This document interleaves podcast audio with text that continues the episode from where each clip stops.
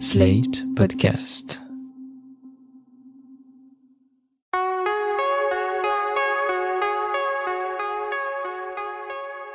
Je m'appelle Thomas Messias, je suis un homme blanc, cisgenre, hétérosexuel, et dans cet épisode, comme depuis début juillet, on continue à parler sexe et ou séduction, toujours en ayant bien à l'esprit qu'un été sans sexualité, ça peut aussi être parfait. Vous écoutez Mansplaining épisode 95. Ne craignez pas que votre pénis ne soit plus le centre du monde. Un podcast slate.fr.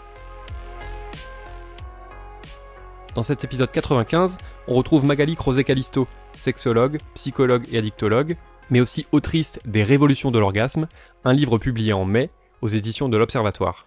Si vous n'avez pas encore écouté l'épisode 93, qui date du 20 juillet, je vous recommande d'y jeter une oreille, et même plus. Elle nous y parlait de l'évolution et de la révolution de l'orgasme chez les hommes cisgenres, et en particulier du point prostatique. J'ai tenu à parler plus longuement avec Magali Crozet-Calisto, car dans son livre elle développe toute une réflexion sur les hommes et sur le fait qu'ils doutent. On n'ira pas jusqu'à parler de crise de la masculinité, puisque comme cela a été démontré, ce phénomène n'existe que dans la tête des hommes, et ce depuis que les humains sont sur Terre, ou presque. Lisez absolument le livre de Francis Dupuy-Derry sur le sujet, tout simplement intitulé La crise de la masculinité, un mythe tenace, D'ailleurs, le tout premier épisode du podcast de Victor Tuyon s'appelait Il n'y a pas de crise de la masculinité. Écoutez-le aussi. Avec Magali Crozet-Calisto, on a parlé du fait que les hommes se sentaient remis en question, souvent à leur corps défendant, et que ça les faisait pas mal gamberger. Attention, dans cet épisode, on observe ce qui se passe, ce qui se dit dans le cabinet des sexologues, mais il n'est nullement question de plaindre les hommes. C'est une bonne chose qu'ils soient en plein doute, même si ça peut en rendre certains dangereux. Je n'arrête pas de dire que le doute peut être un super carburant s'il est bien dosé. Et l'irruption du doute dans le masculin, et sans doute ce qui peut arriver de mieux à notre société. Depuis alors déjà, hein, Philippe Breno, qui est euh, sexologue et anthropologue, en 2012 disait que les couples des années 2000 en fait sont davantage construits sur une sexualité relationnelle qui impliquait une égalité des échanges et en fait une remise en cause de l'autorité masculine et de, la domination masculine de type euh, donc euh, patriarcal. En plus, il y a eu MeToo qui est arrivé donc ensuite et dès lors on voit qu'une menace sur la virilité est apparue pour beaucoup d'hommes, dans la mesure où la performance sexuelle des hommes dépendait désormais en fait de la réciprocité de leur relation et donc de la prise en compte du désir de leur partenaire. Et si les partenaires ont des désirs euh, avec des sextoys, par exemple, d'une certaine dimension, ça a pu créer des, angoisses de performance, des inquiétudes, et beaucoup d'hommes se sont sentis déchus de leur position de sujet euh, omnipotent, on va dire à l'époque, pour devenir euh, objet du regard des femmes. Et donc objet avec cette euh, sensation d'être potentiellement évaluable. Voilà, on est dans une période au cours de laquelle les hommes peuvent enfin être remis en question, notamment par les femmes. On a beaucoup parlé, à travers des livres aussi différents que ceux de Mona Chollet et Juliette Drouard, de la réinvention du couple hétérosexuel, ou même de la sortie de celui-ci pour toutes les femmes qui n'y trouvent pas ou plus leur compte. Ça donne des hommes qui ont du mal à se poser les bonnes questions, qui pensent que les sextoys vont bientôt les remplacer complètement, et qui se disent que si leur pénis n'est plus le centre du monde, alors ils ont peut-être perdu toute raison de vivre.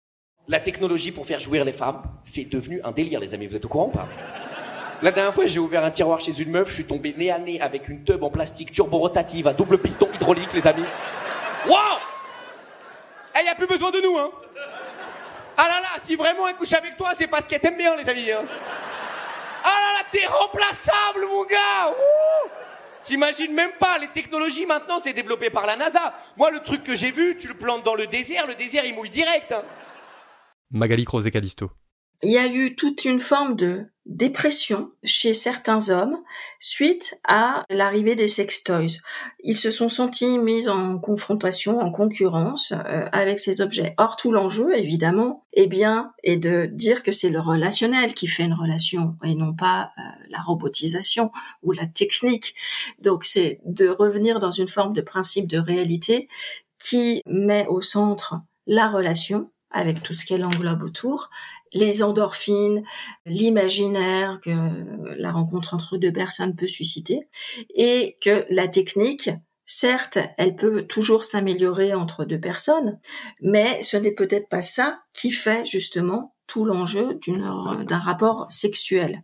Et on voit qu'aujourd'hui, l'une des questions primordiales, c'est savoir pour les hommes, savoir ce que signifie être un homme moderne, sachant que la déconstruction du masculin et toute euh, la féminisation qui est arrivée euh, ces, dernières euh, années avec MeToo, eh bien, sont venus déconstruire, et c'est tant mieux, certains schémas genrés hein, de, de, de viriarcat, comme on dit.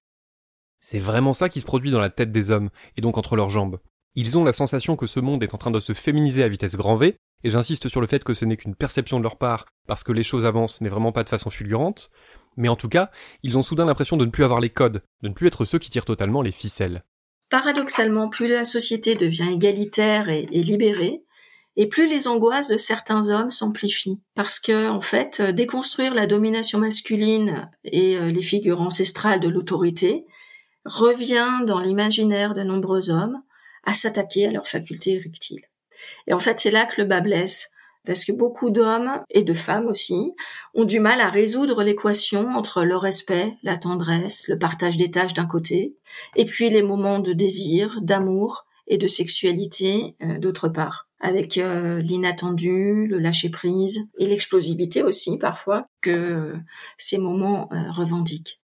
Soudain, la quête des hommes, y compris dans les cabinets de sexologie, devient ontologique, existentielle, il ne s'agit plus simplement de consulter pour savoir pourquoi on a des problèmes d'érection ou d'éjaculation précoce, mais il s'agit en filigrane de se demander à quoi on sert. Ah, y a pas besoin de nous, les amis. Moi, tu sais, le, truc qui me fait le plus mal euh, en tant qu'homme, c'est que ça ressemble plus du tout à des trucs euh, d'hommes, tu vois. Ça ressemble à des longs doigts d'aliens qui vibrent. Vous êtes dans un délire chelou, en vrai. Tout s'y vibre. Tu sais comment ça m'énerve, ça?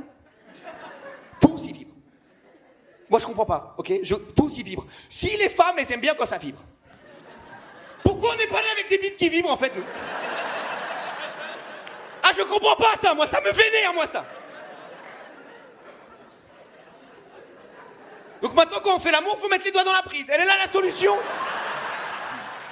On voit que la question euh, sous-jacente euh, de certains hommes qui consultent aujourd'hui en sexologie, eh bien oui, comme vous le disiez, elle s'avère plus ontologique en fait que thérapeutique, parce qu'elle elle concerne le sens de leur existence auprès des femmes, ainsi que leur rôle dans notre société. Donc, à quoi servons-nous est vraiment une question récurrente, parce que euh, certains hommes ne savent plus où se situer.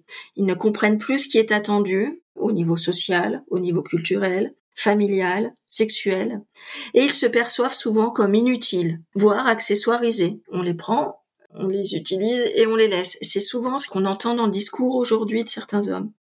Le bilan est assez ironique. Désormais, les hommes vivent mal le fait d'être parfois traités comme eux-mêmes traitent les femmes, à savoir comme des objets corvéables à merci qu'on peut jeter après utilisation. Pour Magali Crozet-Calisto, un changement de regard sur leur sexualité peut aider les hommes à trouver leur chemin et à trouver leur rôle.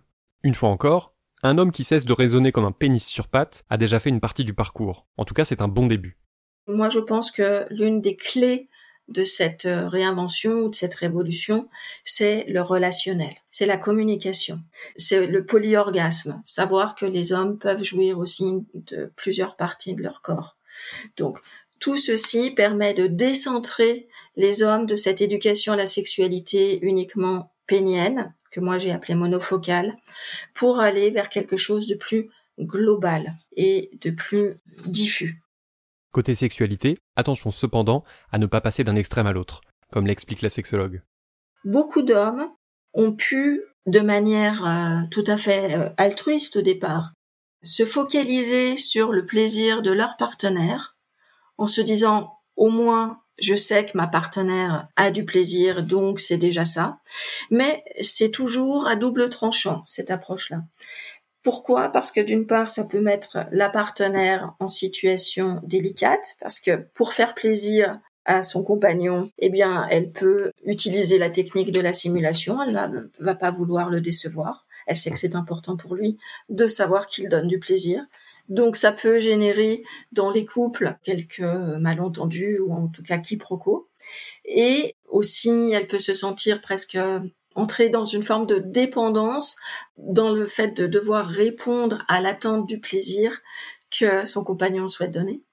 Ça, c'est pour le, le, côté de la partenaire. Et puis pour le côté de l'homme lui-même, ça peut être aussi une technique qui va être renarcissisante.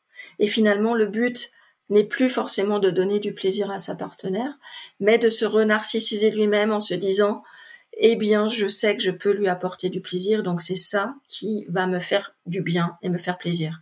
Alors très bien, mais simplement c'est bien aussi qu'il puisse penser à lui, se reconnecter à ses propres sensations psychocorporelles et éprouver lui-même durant l'acte du plaisir. Ou alors chacun son tour. C'est ce que permet aussi le slow sex. La conclusion de tout ça, et d'ailleurs de ce cycle estival qui s'achève ici, c'est qu'il y a énormément de pain sur la planche pour réinventer nos sociétés et pour que tout le monde y trouve une place satisfaisante les hommes sont en, questionnement identitaire. On touche, c'est pour ça que je parlais d'ontologie, hein, de questionnement ontologique. Il y a une question de sens et une question existentielle là derrière. C'est et so what? Maintenant que la déconstruction est en cours, derrière, qu'est-ce qui se passe? Et il va s'agir, au niveau politique, économique, relationnel, culturel, de rassurer et de trouver des nouvelles formes d'être pour ça qu'on parle d'ontologie. Et dans ces nouvelles formes d'être, il y a ces nouvelles formes de du jouir, ces nouvelles formes de jouissance.